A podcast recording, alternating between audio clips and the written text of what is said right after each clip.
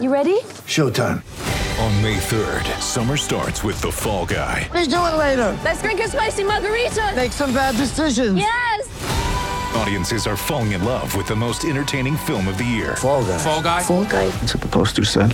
See Ryan Gosling and Emily Blunt in the movie critics say exists to make you happy. Trying to make it out? Nope. Because I don't either. It's not what I'm into right now. What are you into? Talking. Yeah.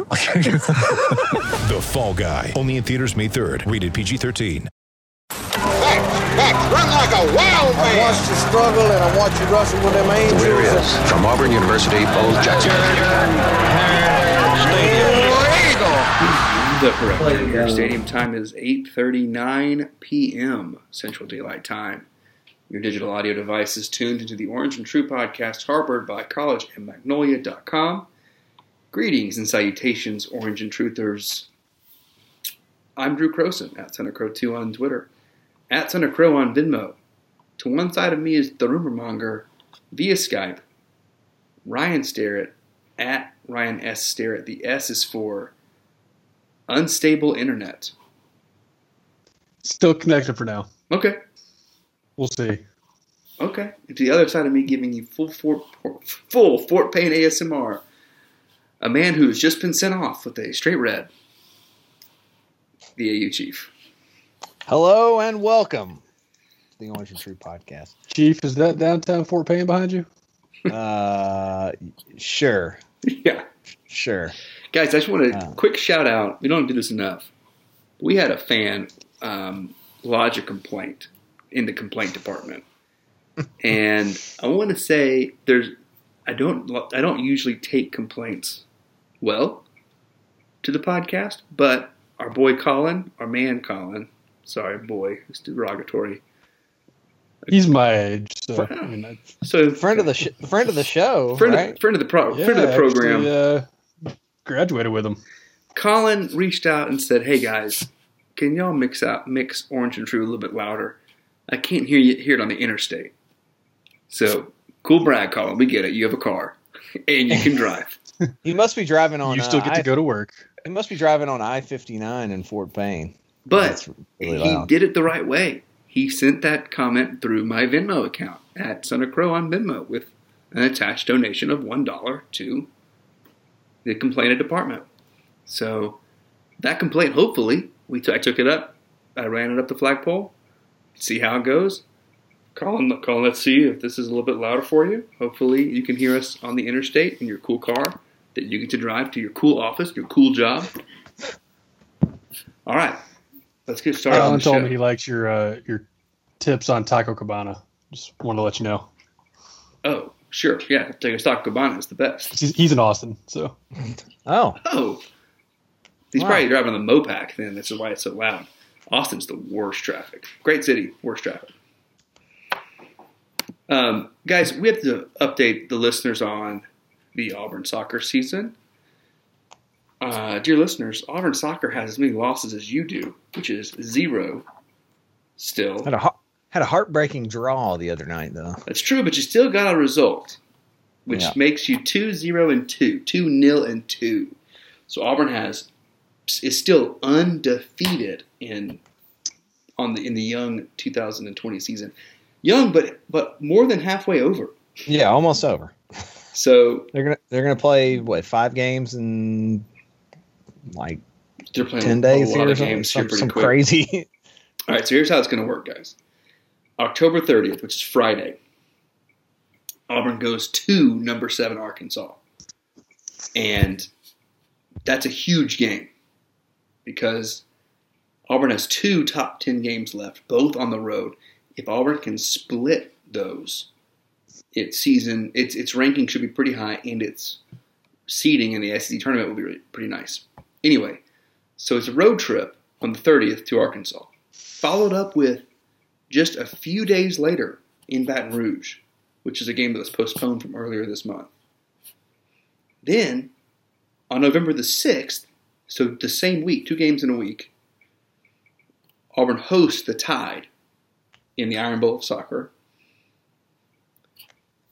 and then goes on the 9th, the following Monday, to Texas A&M at college to College Station, number eight Texas A&M, in a game that was postponed from September. So that is, we play Friday, the following Monday, the following Friday, and the following Monday. And only one of those games is at home. So if you are listening to this and have the means and are able to be in public and live in the Auburn, Alabama area, figure out a way to get up in that Auburn soccer complex for that Iron Bowl of soccer, the only home game left, uh, and a chance to see what if they win against Arkansas, a potentially top ten Auburn Tigers team play the top. That's Pretty awesome. Yeah, I mean, I, I would like to see. I don't know. I, I feel as if there's a really good chance that Auburn could be could beat Arkansas, but I'm not 100 percent sure. I haven't, to be honest, kept up with Arkansas's team this year much. Should uh, But Auburn's team is it- plays well. would it? Uh, should I point out that the last time that we talked uh, this team up like this, uh, I think they only won one more game in the in the whole season Well, last year. it's true. Uh oh. Ryan I made wrote an article on the website. Yeah, it's because Crow wrote an article on the website. It's true. Oh, okay. Okay. So just don't write an article. So Auburn was 14th on in one ranking going into that Kentucky game, and then didn't. What's the equivalent of uh of the way the football game went? Is there a fumbled spike, turnaround, uh, backwards pass, maybe immediate recovery? Oh, you're asking Is asking there a soccer equivalent to just totally bu- uh, butchering something like that? Yeah, the, the the equivalent would be like a goalie catches a penalty kick, only to have it fall out of her hands behind her and roll into the net. Yeah. Yeah. That would be the or she or she uh, deflects it, but off of a defender that was rushing into the box, and it bounces into the goal. But it's got to be a goalkeeper mistake, which are usually called howling Yeah. try. So so let's say the uh, the goalkeeper deflects it straight up in the air, Hmm. celebrate. Celebrates. Uh, is- I don't know, the ref blow whistle at that point on a ball that goes out of play. Oh, it could be exactly what Jordan Um, Pickford call did. call it dead, and then the ball bounces and rolls in. But since it was already dead, it doesn't matter. Uh, oh, oh. So you're saying we win, even though there's some awful mistake? Sure. Okay. Well, yeah. All right. Uh, just a horrible goalkeeper own goal that is somehow overturned through video assistant referee. Do they have Yes. video assistant referee in uh, women's Uh, college soccer? I think they might. For those for those of you listening at home, that's just like a review. I'm almost positive they do. They have the VAR. But but it's it's overturned, even though it clearly looks like it should have counted somehow. I think I think the uh, and then they have to change a rule immediately Yeah. following the game yeah. to make it to where that can't happen again. Because what that does, Bama Twitter is going to be so mad. what that does, and this is what Bama Twitter doesn't understand, by admitting that the conference had to change a rule, they are admitting that what Auburn did was not against the rules Exactly. when Auburn did it. But it's gotcha and grab ass Right. Somehow. Somehow.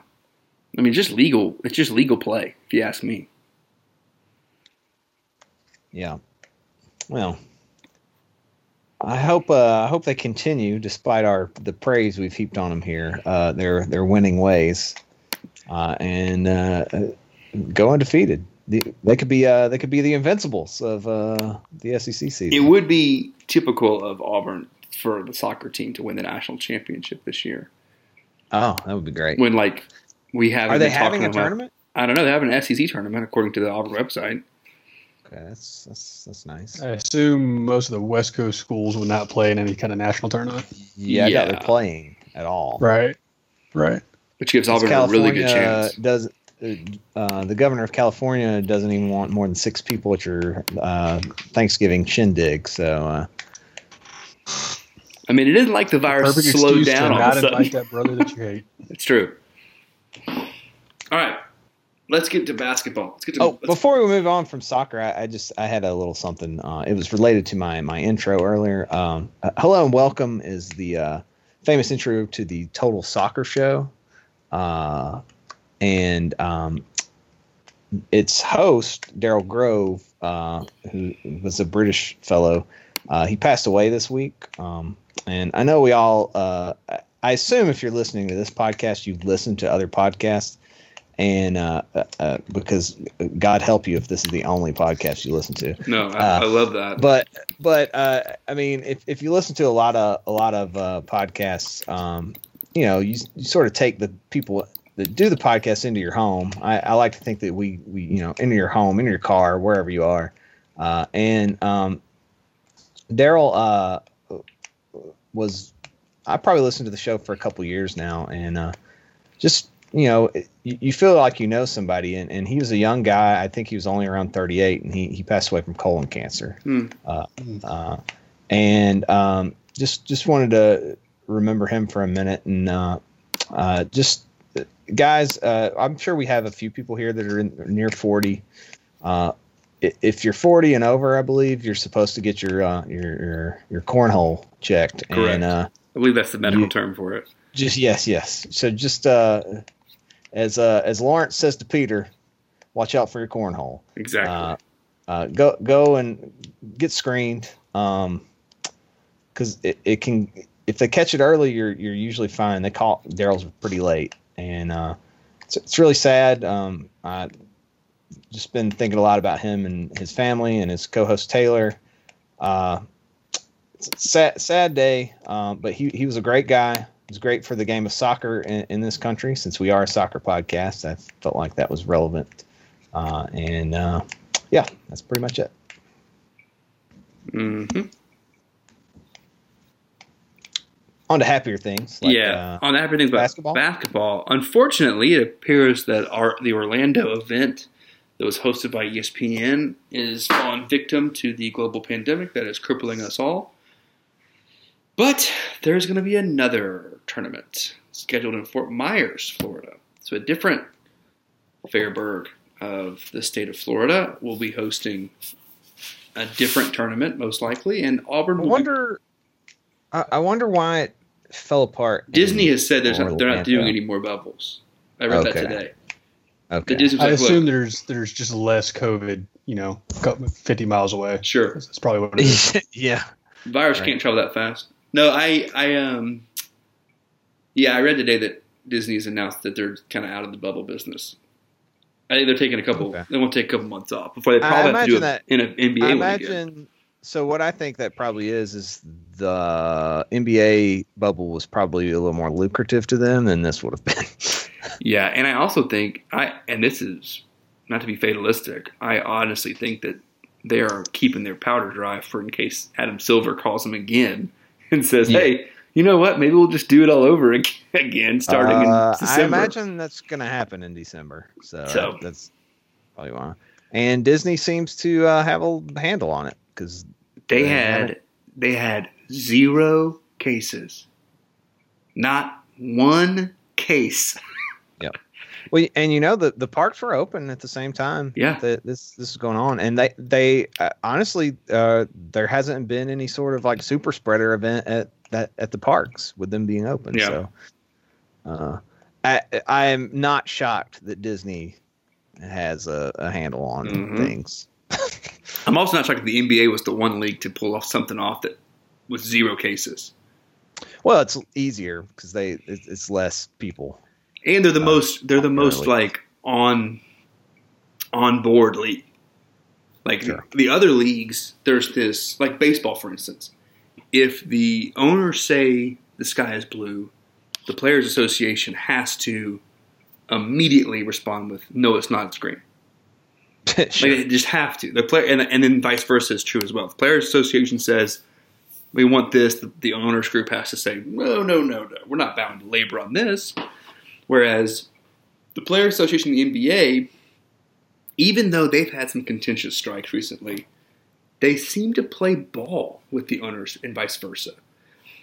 and they both seem to see seem to see the, the Well- dollar signs involved in playing yeah, nice yeah. in this situation. In, this, yeah, in this situation for sure, they both were like, Whereas you none look of us at- are going to get any money. Look at what happened in baseball. Baseball kept having to postpone because the Players Association couldn't figure out how to negotiate. They couldn't figure out how to Well, they- negotiate money well, with the owners. The players still never agreed to any Right. sort of bubble until the playoffs, right? Right. Like, like And then look, the NHL.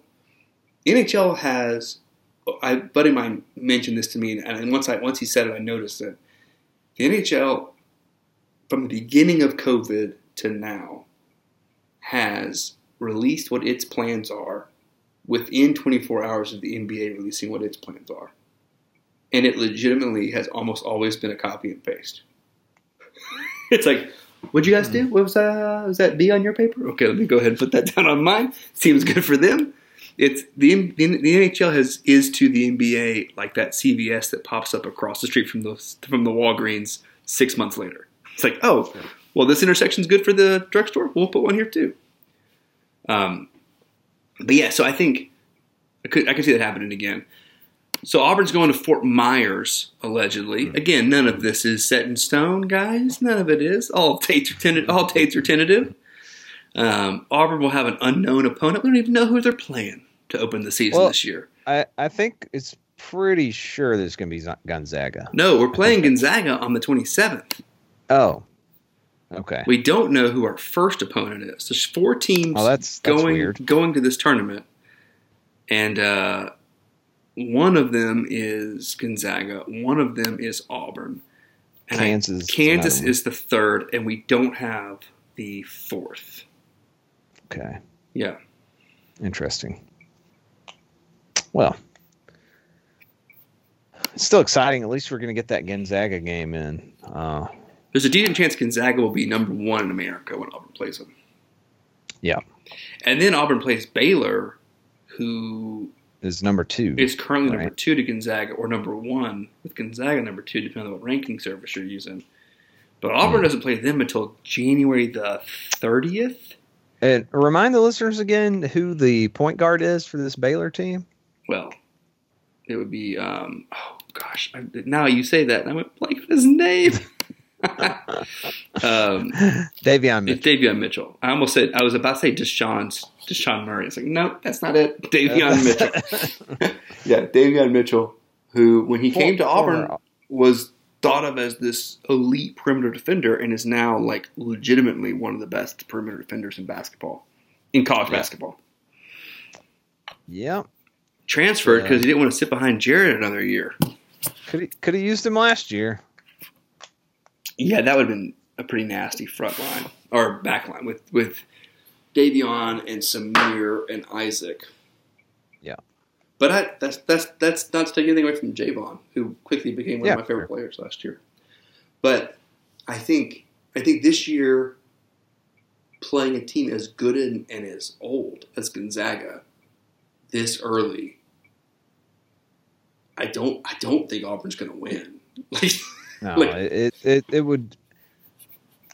I mean, we haven't seen this team play, so there's no reason to think that they're uh, capable of winning against a team like that. But I, I mean- do think it's the best thing that could. It's the best thing Bruce can do, because Yeah.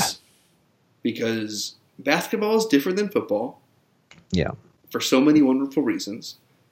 The first is you almost want to lose a game early Oh, so that you can yeah, you have something to hold over your team's head. So you don't actually want to lose a game, and Bruce would probably be like be the first to tell you like, no, you want to win every game you play. Yes, you do. You want to go undefeated and win the national championship. But losing a game early can also be a positive because you can go see. That's what I've been telling you guys at practice. That's what I've been telling you guys. You guys are not ready yet.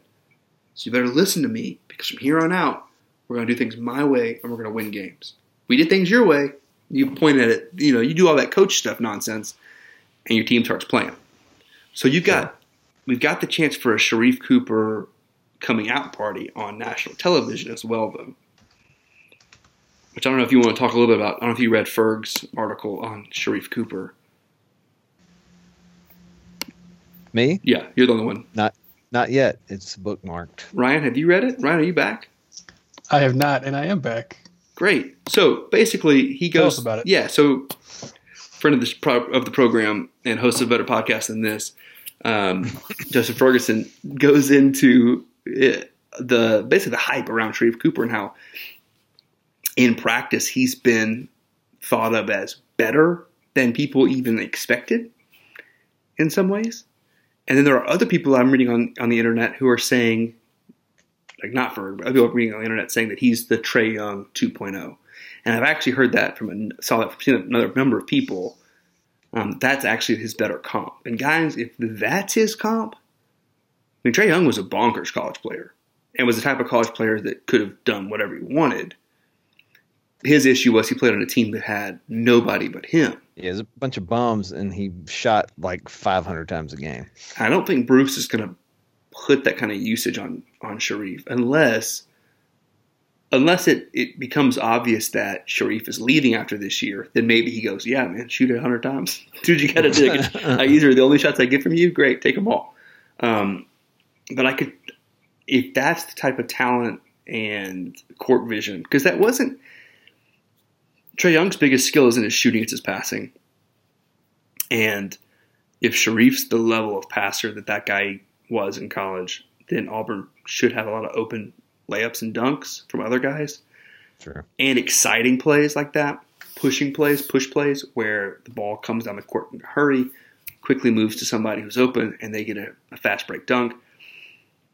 That type It of stuff seems is like it exciting. would fit with the way So- the roster is constructed Yes. right now. Well, with, and- you know, Cambridge and Williams and and stretch. a lot of just freak athletes that can run the floor.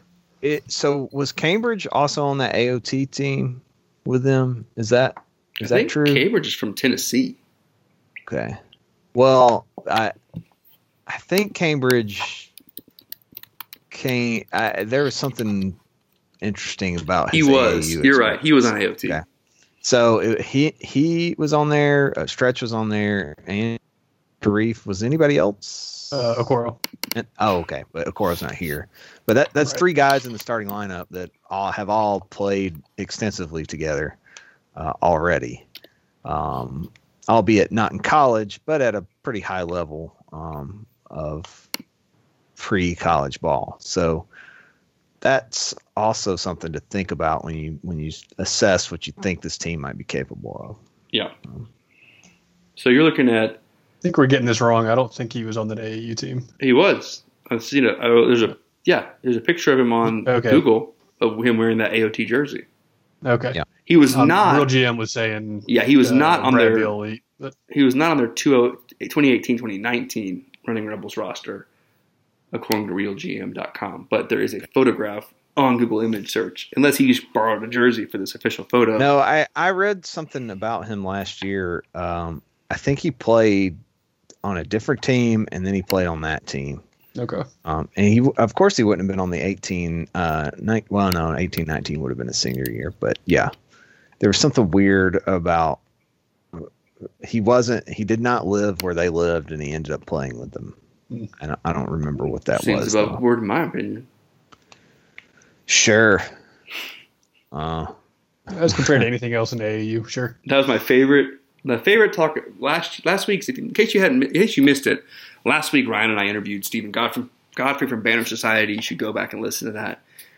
But he made a really good comment. Did he make that on the pod, Ryan, or did he just to us about? I think that was on the podcast. Yeah, Uh, about. it was, I listened, listened to high it. school basketball recruiting being just like as dirty as his articles that expose the underbelly of college football recruiting, and he has the best articles about that. Um, people who know basketball kind of pat him on the head and be like, "Man, you have no idea." Like it's just Yeah. what you talk what he what he's talking about in football is just the most run of the mill. It's what like you know every Providence does. It's what every school there's a, there's 400 Division One schools or whatever. They all gotta they all gotta eat. So yeah, the Auburn official site says that he played on the Nike EYBL circuit with Athletes of Tomorrow, and averaged 15 points, five rebounds, one assist, and one block a game in those games. Yep. So that put him on the same team as Sharife and Stretch and Okoro. What a team. Yeah.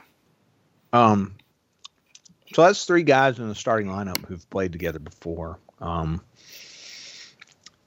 and well, I, on a team together, and then the rest of the starting lineup should be um, Cambridge, Williams, and I think it's going to be Alan, Alan, Alan, Alan and Flanigan. So that's Yeah. three other guys that have played a season together. Yeah. Um, so there should be some pretty good chemistry on this team, despite them not, you know, despite a lot of new faces, a lot of new starters. Mhm.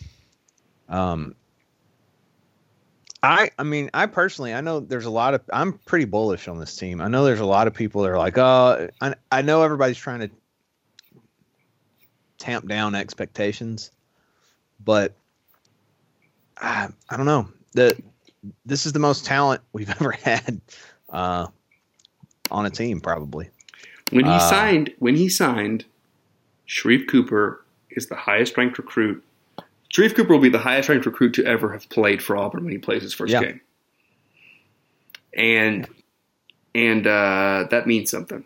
So this guy could Yeah. be the best when he puts the sneakers on. He'll be the best player to have played for Auburn according to high school basketball recruiting services. Right. The most NBA ready, I guess. The only the only knock on him is his size, Yeah. really. Um, I mean, he's not he's not as short as Jared Harper. He's taller than that, and uh, I'm sure he's bulk. Well, I think we've discussed he's bulked up a little bit since last we saw Mhm. his measurements. So, um, you know, you never know. He may need it. You know, he may need another year, unless he just lights it Yeah. completely up. He's listed Um, as the same height as Jared was listed. Right. but I don't believe that that is the case. Um, but I, I, I just feel like this is the most talented team that we'll have ever had. Yeah, Um, until next year. until next year, but uh, to this point, uh, and we have the best coach we've ever had. So I don't know why we wouldn't expect them to do pretty well. I mean, Kentucky has starts five freshmen pretty regularly, and they do okay. Um, I'm not saying you should be expecting us to win the conference or whatever, um, but I, I don't know. I think this team could do a, a lot come February if we actually have a tournament. So if we actually have a tournament. Yeah. Guys. In other basketball, Auburn basketball news, that is more more soon to come than the tournament.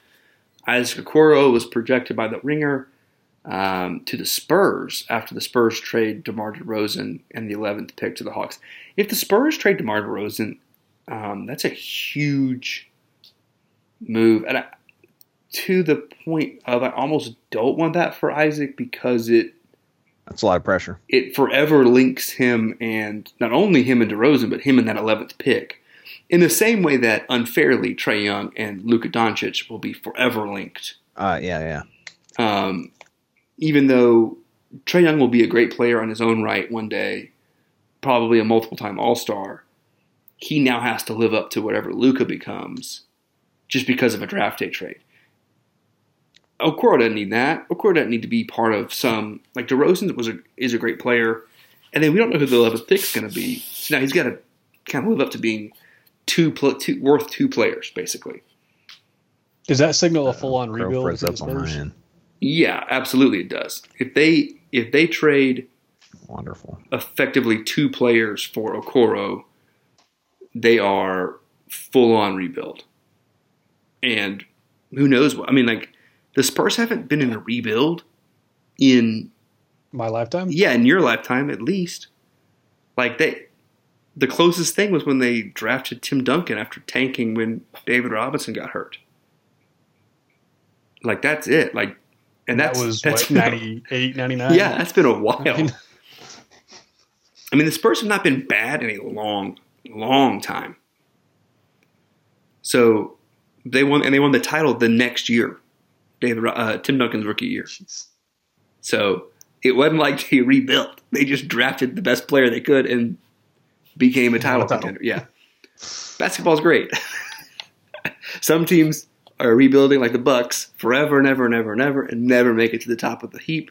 Other teams like the Spurs draft Tim Duncan title, title the next year. Well, that would be like uh, if the Warriors, you know, whoever they draft this year Yeah, sure. breaks out and they just go back to being a, the Well, three seed. Yeah, something and like the. Warriors, similar to the Spurs, they they really were probably a pretty good team. The Spurs, they just had David Robinson get hurt, and uh, yeah, So what are we three three weeks away from the draft? yeah, I think that's right. Three weeks away from the draft, we are.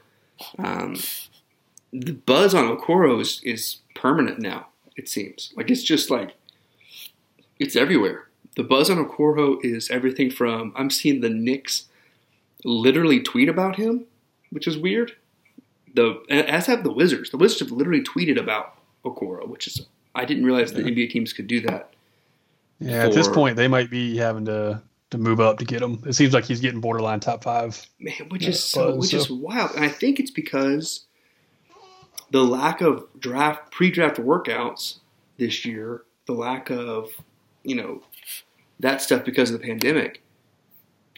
People are taking guys who weren't hurt, who have good film, who don't need a bunch of, you know, who who don't need need a lot of like. I gotta get this guy in, in person to see what he's really about and interview his coaches, interview his families to make sure we can draft him right. So you're going to see guys take the closest thing to a sure thing they can in this draft. There's not a lot of sure things in this draft. So Okoro might be one of the only quote unquote sure things teams have. And GMs don't want to get fired in the middle of a pandemic.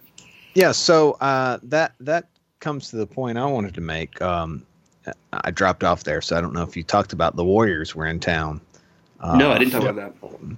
the the Warriors were in town, uh, including uh, one Steve Stephen Kerr, um, son of a former U.S. ambassador, uh, and uh, coach of the Golden State Warriors. For those of you that don't know, and former Bull. Mhm. Uh, he uh, he was here, um, and they were working him out, which uh, leads me to think if all these teams are supposedly interested in him, Isaac's stock is pretty high. Yeah, we were talking about how his stock has continued to rise.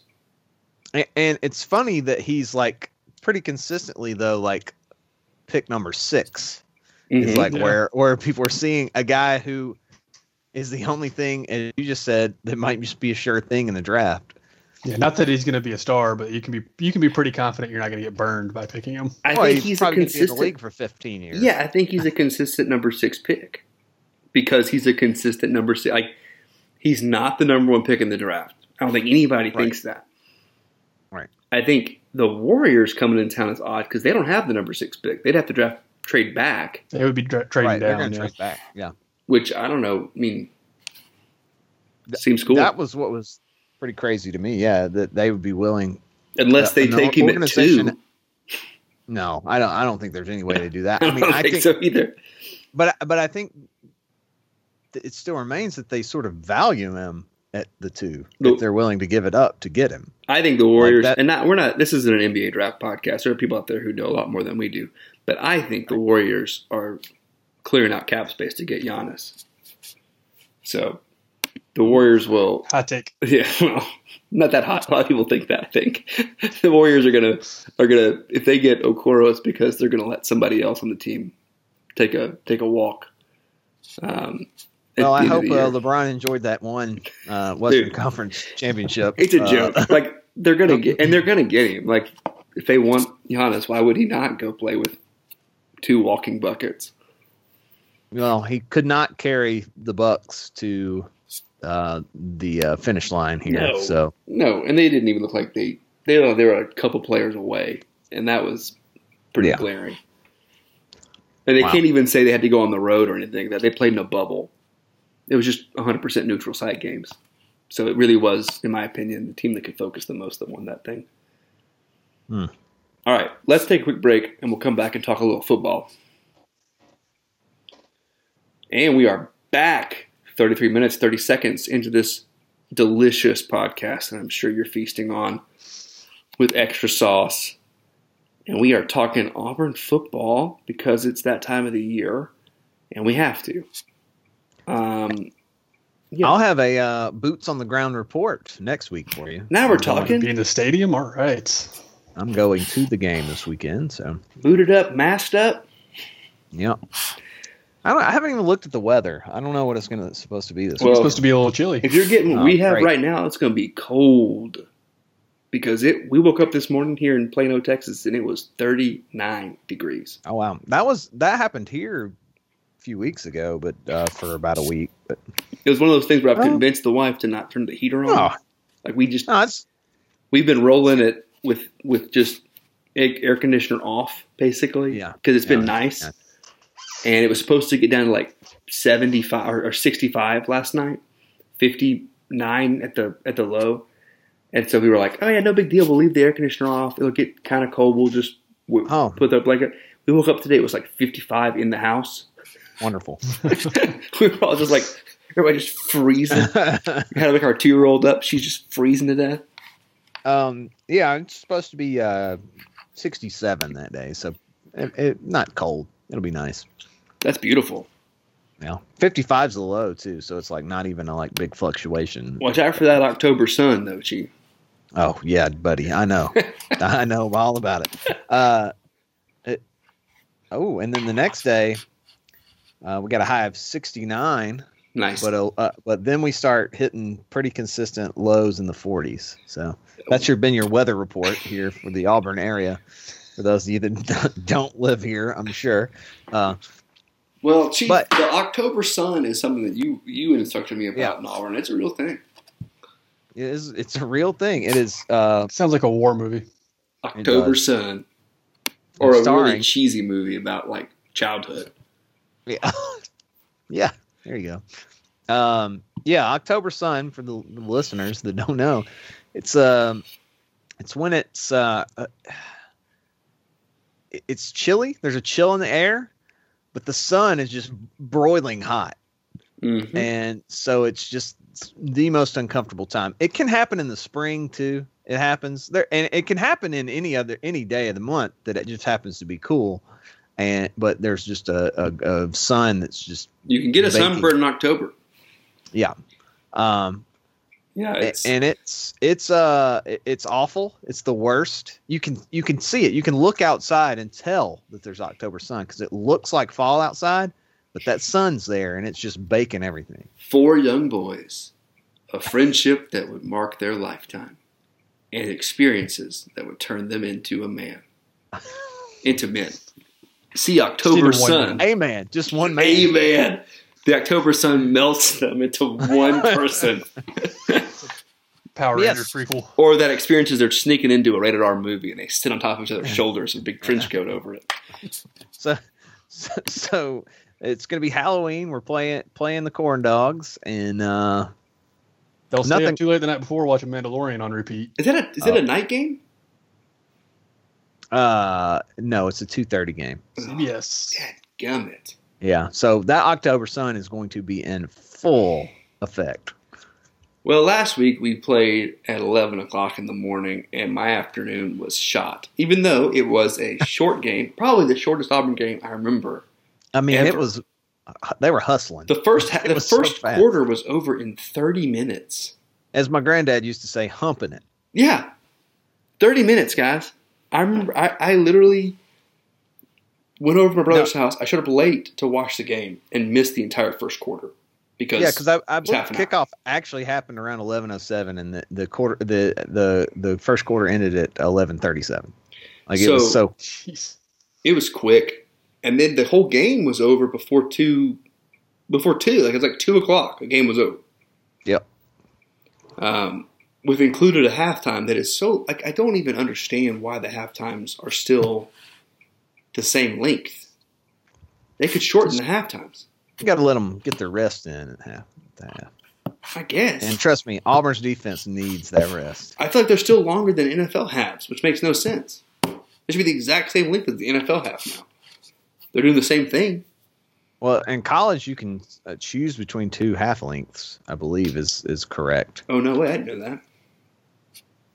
Somebody can. I I could just. I, I'm pretty sure that's right. I think you can either have a fifteen or twenty. I but bet I can't. I James can't Jones remember. is screaming at his Yeah. radio right now. Ja- James, but somebody else will know better. I mean, I- with college, you're, you're normally trying to navigate halftime shows with the bands, which Right. is part of why it takes so long there. But You got a not this year. band, you got a you got some donor who donated a new locker room for the swimming complex.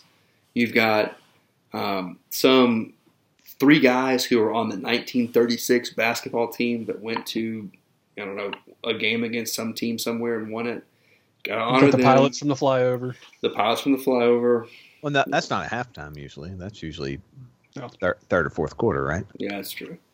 You got some girl who was voted Miss whatever for her sorority. It's there's a lot going on. But Auburn beat Ole Miss 35-28. No matter what anyone tells you on the internet, or no matter what anyone tells you from Auburn Twitter, Auburn won the game on Saturday. In fact, they have won three games. Auburn Right? is the only is one of Nah, only 05. Auburn's one of only three SEC teams with three wins.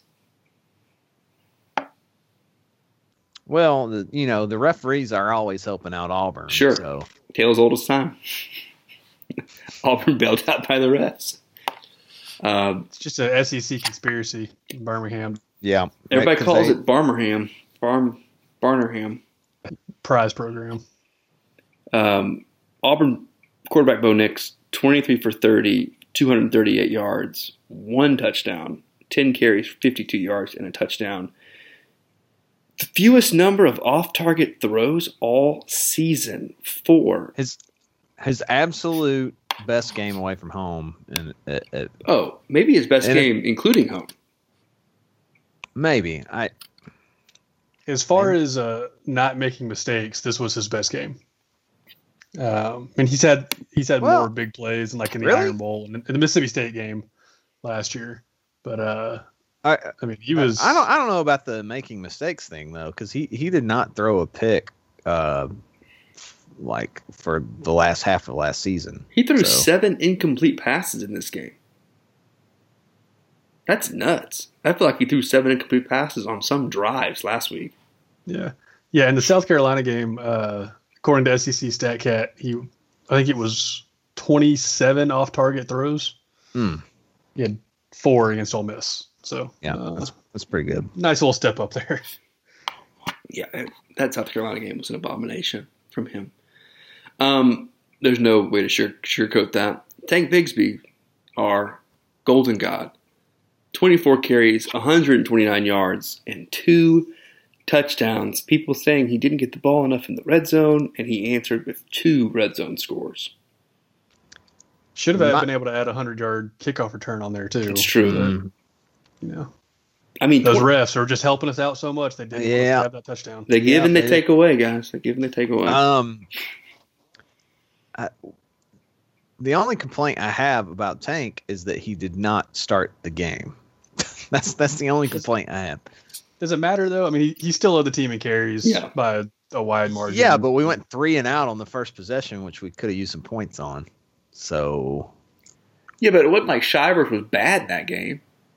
Mm, uh, there was a decision on that first opening drive that he made that uh, may have cost us some yards. So Yeah, but throughout the game, Shivers played well. I would say that that was one of the things about the game that was so effective was that Auburn had two running backs that could actually play. right, I would have just rather seen Tank on that first Sure. drive. all. Uh, Seth Williams, eight catches for a smooth 150 yards and a touchdown.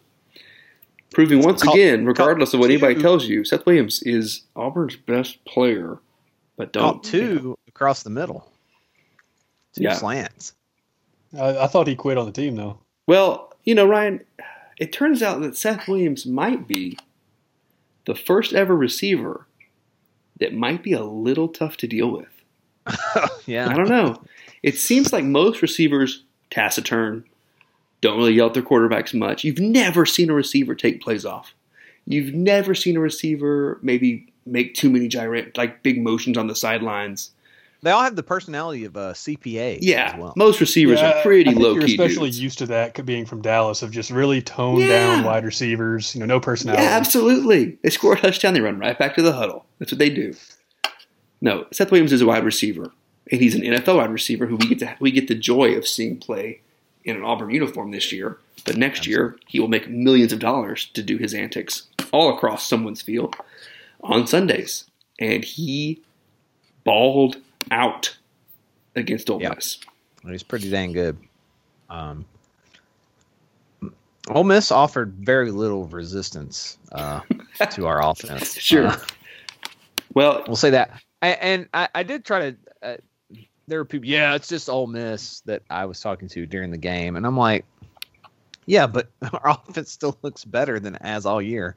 Like, no matter who the opponent is, like we're actually doing things a little differently. We're actually running the ball.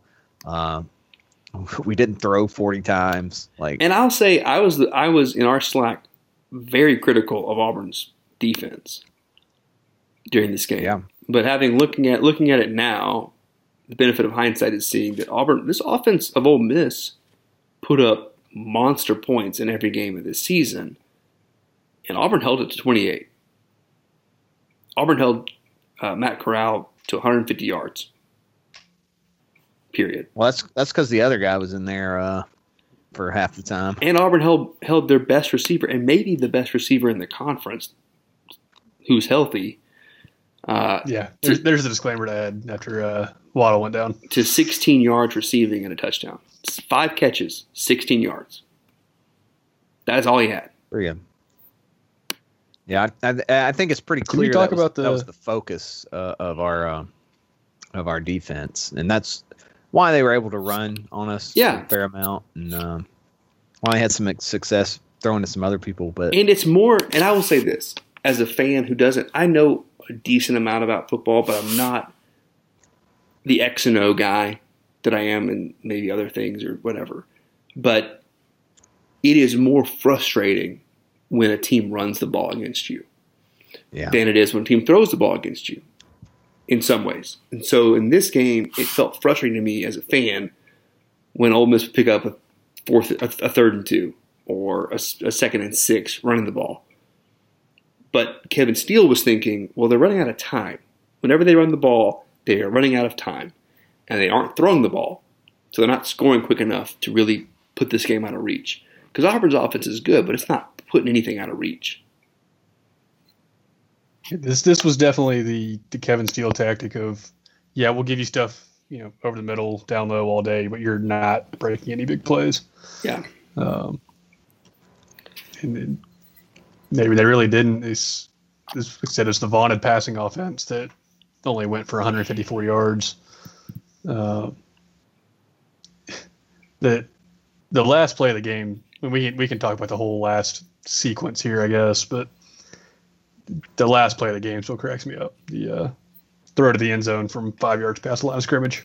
oh yeah, Well, when he did it, I remember being like, "Well, he's out. Of, he's cross line scrimmage." And then my brother I was watching with was like, "Go down!" Like yelling at the Auburn player, like, "Just go down!" And I was like, "Why? This play doesn't count." like, Yeah. like you, I, I don't even think if he had ran it back for a touchdown, we would have gotten seven. You know what I Yeah. mean? Well, it's still recorded as an as an actual interception. It did. yeah, Interesting. Yeah. Yeah. So I think it was just a decline penalty. Because it's an illegal throw. right. Um, I, what the interesting thing about this game is that I think they Kiffin really screwed up when they had the lead and he decided to go conservative for the first time in the game Yeah. and basically just gave us the ball back by yeah, doing that. I think Kiffin Josh. did not have a good game. Period. I think Josh Yeah, Black right. made the Uh, comment. fake in- field goal. Um, the whole the whole last five minutes of not challenging the, the kickoff and Yeah. Um, I think Josh. time Bla- I think. at the Well, end then he the half, blamed the, the. SEC refs for not looking at it. But am I wrong? He had the ability to challenge that.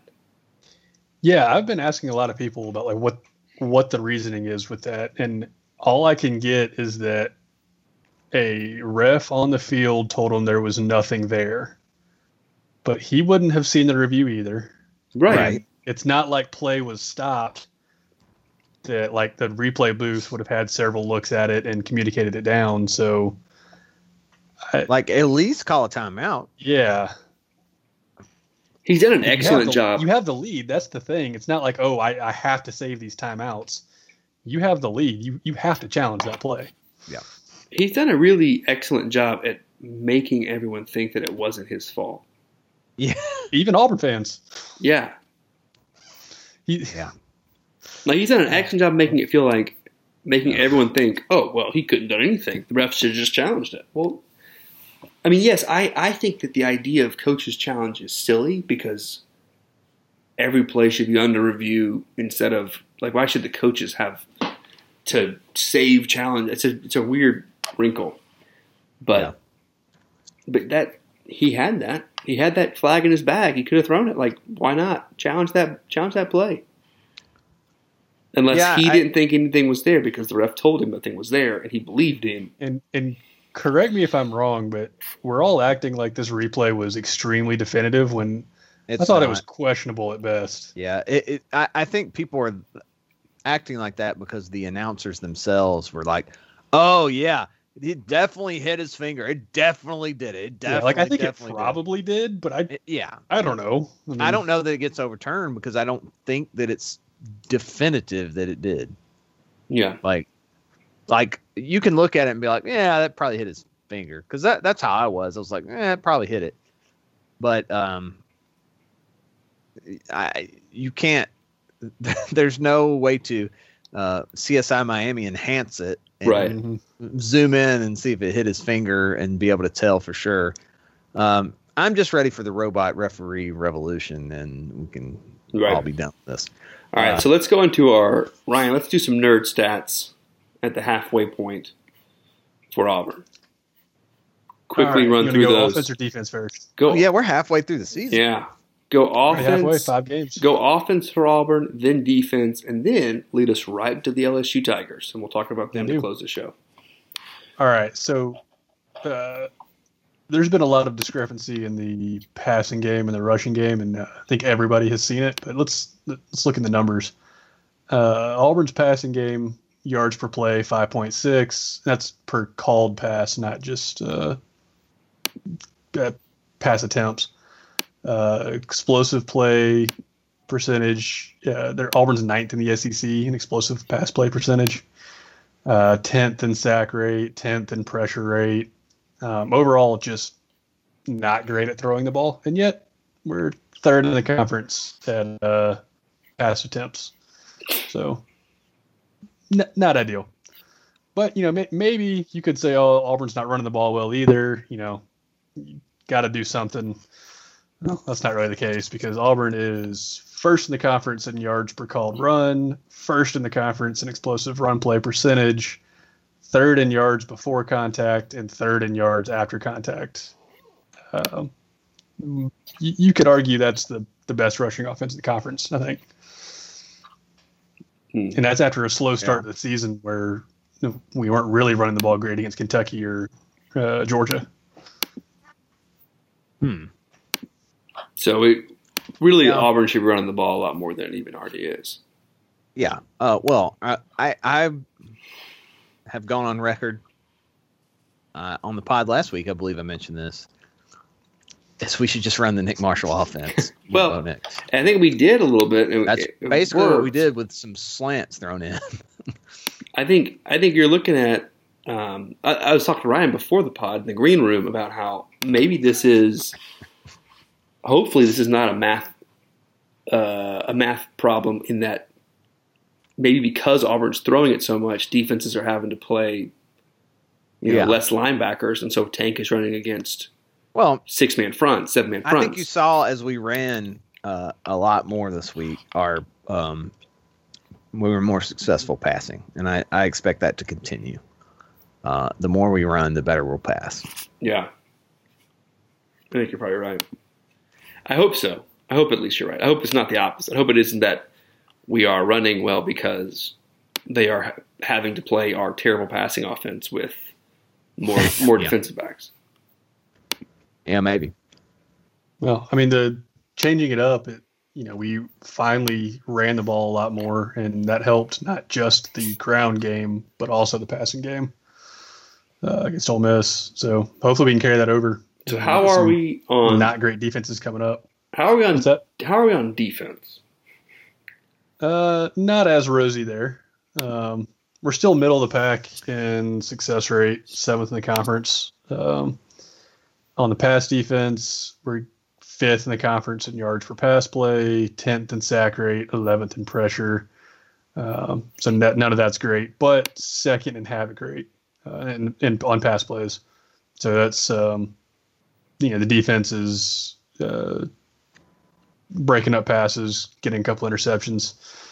Uh, on the ground, eighth in the conference in yards per run play, tenth in yards before contact, third in yards after contact, and twelfth in havoc percentage. So what Oof. that tells me is, you know, we're giving up a lot of yards before the for first contact, but we're not we're not giving up many broken tackles. I, Um, I'm interested about makes- this pressure rate because it seems that the defensive line Guys is, have been getting into what's that? It seems like the defensive line is getting towards the quarterback. They just aren't getting home. So maybe those aren't getting counted as pressures. Hmm. Yeah, I don't know, and they're definitely struggling with causing any kind of issues Yeah, in the ground game. Yeah. um, the linebackers are are doing really well with that, uh, containing it, but um, we're not getting any kind of push up front. Yeah, the young, inexperienced defensive line that is not playing up to snuff at the moment is what this looks like.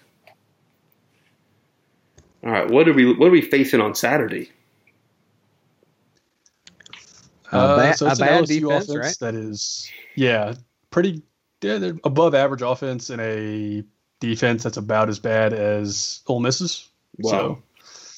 So, um, the the, or the LSU defense is interesting though because I mean they they are the worst in the conference pretty much in like just giving up yards, um, but they're one of the better defenses. Interestingly enough, in in havoc plays. Yeah, they're getting to the quarterback a ton.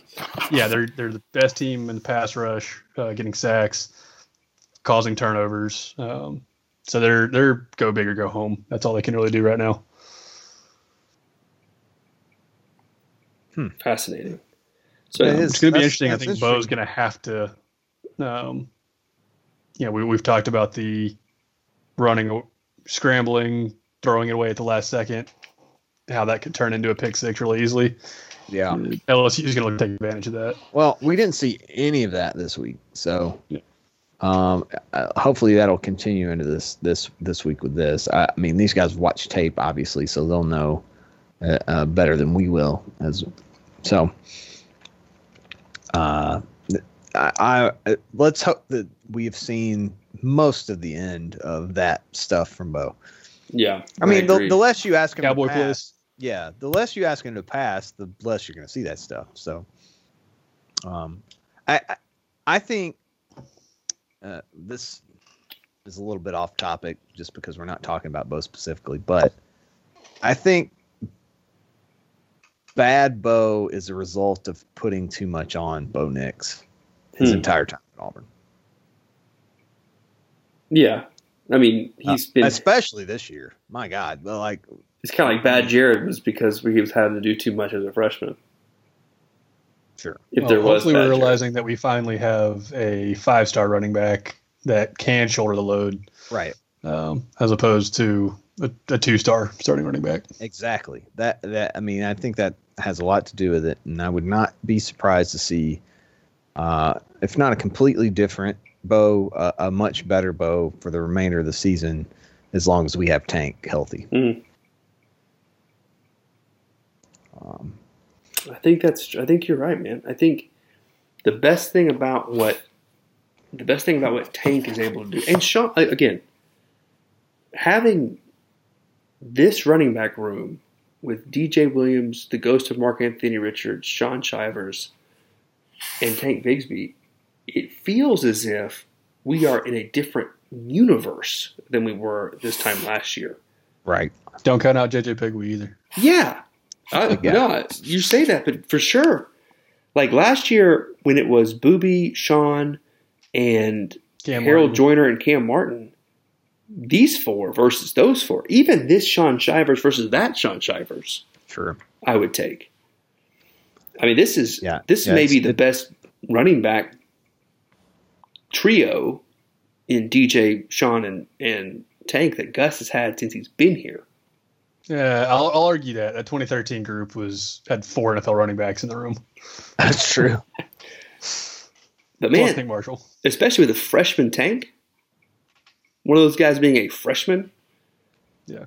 I'm a no, I, I definitely think we might be seeing that Tank uh, is the most talented running back Auburn's had since 2001. Well, best freshman running back, at least. Uh, this is I'm doing my, my point is saying I'm doing guy might be a blinking incredulously. Hey, yeah. well, there's a uh, there's a guy named Kerryon, but he was not the feature back his freshman Right. year. Tre Mason was the SEC offensive player of the of the year.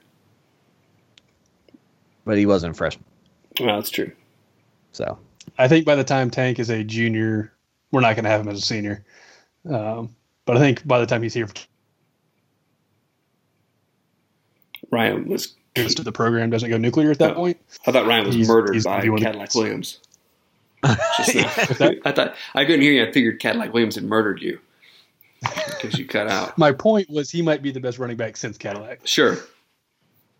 Ronnie Brown. I mean, yes, this is Same debatable. same time. It doesn't matter. His- Ronnie pick Ronnie didn't get Ronnie did not uh, uh, play as much uh, as a freshman. and was the higher draft pick. Um, yeah, that's. I, I would love to put Tank in that debate. That's what I'll say. I would love for this Yeah. kid to be Yeah. in that conversation in two years. If he gets to a thousand yards as a freshman in a ten game season, Where he didn't mean- play the first game, Bro. basically. right? If he's averaging, you're telling me if he's averaging 100 yards a game in an all SEC season, that is nuts. Yeah, I, I um I'm glad that we have figured out that he's our feature running back. Um, I'm glad that we have Shaun Shivers to uh, step in and take his carries, and I'm glad we have DJ Williams to come in on third down and catch ball if he needs to. Yeah. Well, guys, And JJ uh, Pegways, Peg, Peg, Peggies, how do we say his name? I think it's Piggies. All right. I, Peg. what I said earlier this week is that he is what Derrick Brown would be if Derrick Brown got to play offense. except he's not. Except Derrick Brown's bigger than him. He looks. Sure. He looks bigger than he is. But he, but he looks like he's Derrick Brown's size. he's Like, only that's- six foot one, right? That's He's 6'2", 300. I think Okay, six two. DB was 6'5", 330. yeah, But the point is like the, the speed that he has at that size, yeah, yeah. where he's It's just laying people out in the open field. I mean, Well, he set a pick on a guy uh, in the Ole Miss game. that guy never saw it coming. God, I don't know how that guy played the rest of the game. Um, Just a reminder that Malik Dunbar was six foot six, two hundred and thirty. So wild. just keep that in mind that that Malik Dunbar would be would tower over JJ Piggies.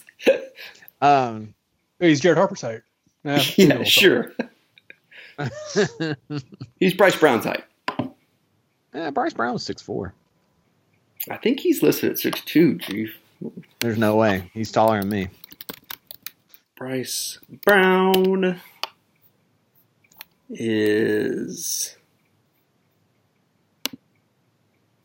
Oh, not the running back. We're doing a terrible job of vamping here, Chief. Yeah, are. yeah. No, We're just Bryce, kind of letting it sit. well, Bryce Brown is six foot three listed in the G League. At six three from Tucker High School Okay, so close enough. Put an extra hundred pounds on Bryce. in Stone He was Mountain, listed- Georgia. he's listed at six four in our media guide, so that's uh Sure. so was Vajeria was listed at six foot even. Yeah. Which right, maybe Yeah. five ten. He's he's a hundred pounds heavier than Bryce Brown, as Ryan said. He's exactly one hundred pounds heavier. Wow. And that's the second year in a row we have just killed somebody in Ole Miss after uh, the, the Derrick Yeah. Brown open field tackle last year. Yeah, Oh yeah, man. yeah, I love that play. He murdered that guy. Well, guys, Ate him. what are your predictions for this weekend? Because I am taking Auburn, and I'm taking them to win outright, and I'm taking it to be an under. I um I I haven't been to a game that uh, we've lost this year, so uh, we're gonna win. You haven't been to a game. Hey, That's not the point. that's not the point. Um, I, I still haven't sat down and really decided where I'm What's- at on this game. Oh, the? Ryan, come on! No one listens to this. Um, See, uh, part of me likes the pattern that, uh, well, does not like it, but seeing the pattern of losing and winning every other game Mm. for like eight games now. Um, All right, what are you? no, Rain I'm taking Man? it's a win. It's uh, this is another game Gus still needs to win. That's very Jason Garrett of Gus. um, I'll, I'll, I'll say What's it's the uh, spread? 31-30. It's, it's spread? it opened at Auburn by three, but I believe now it's LSU by two. uh oh, Vegas doesn't like us. Um, no, we're gonna cover. We're gonna win. And uh, uh, I don't know. I don't know what the over under is. Uh, I'll, Tank for 200 more yards. It's going to pull a Kenny Irons. Whoa. We heard it here first, folks. Uh, I, I say Tank gets at least 150, and uh, and and Bo has another good game because he's back at home. He does tend to play a little better at home. So All right.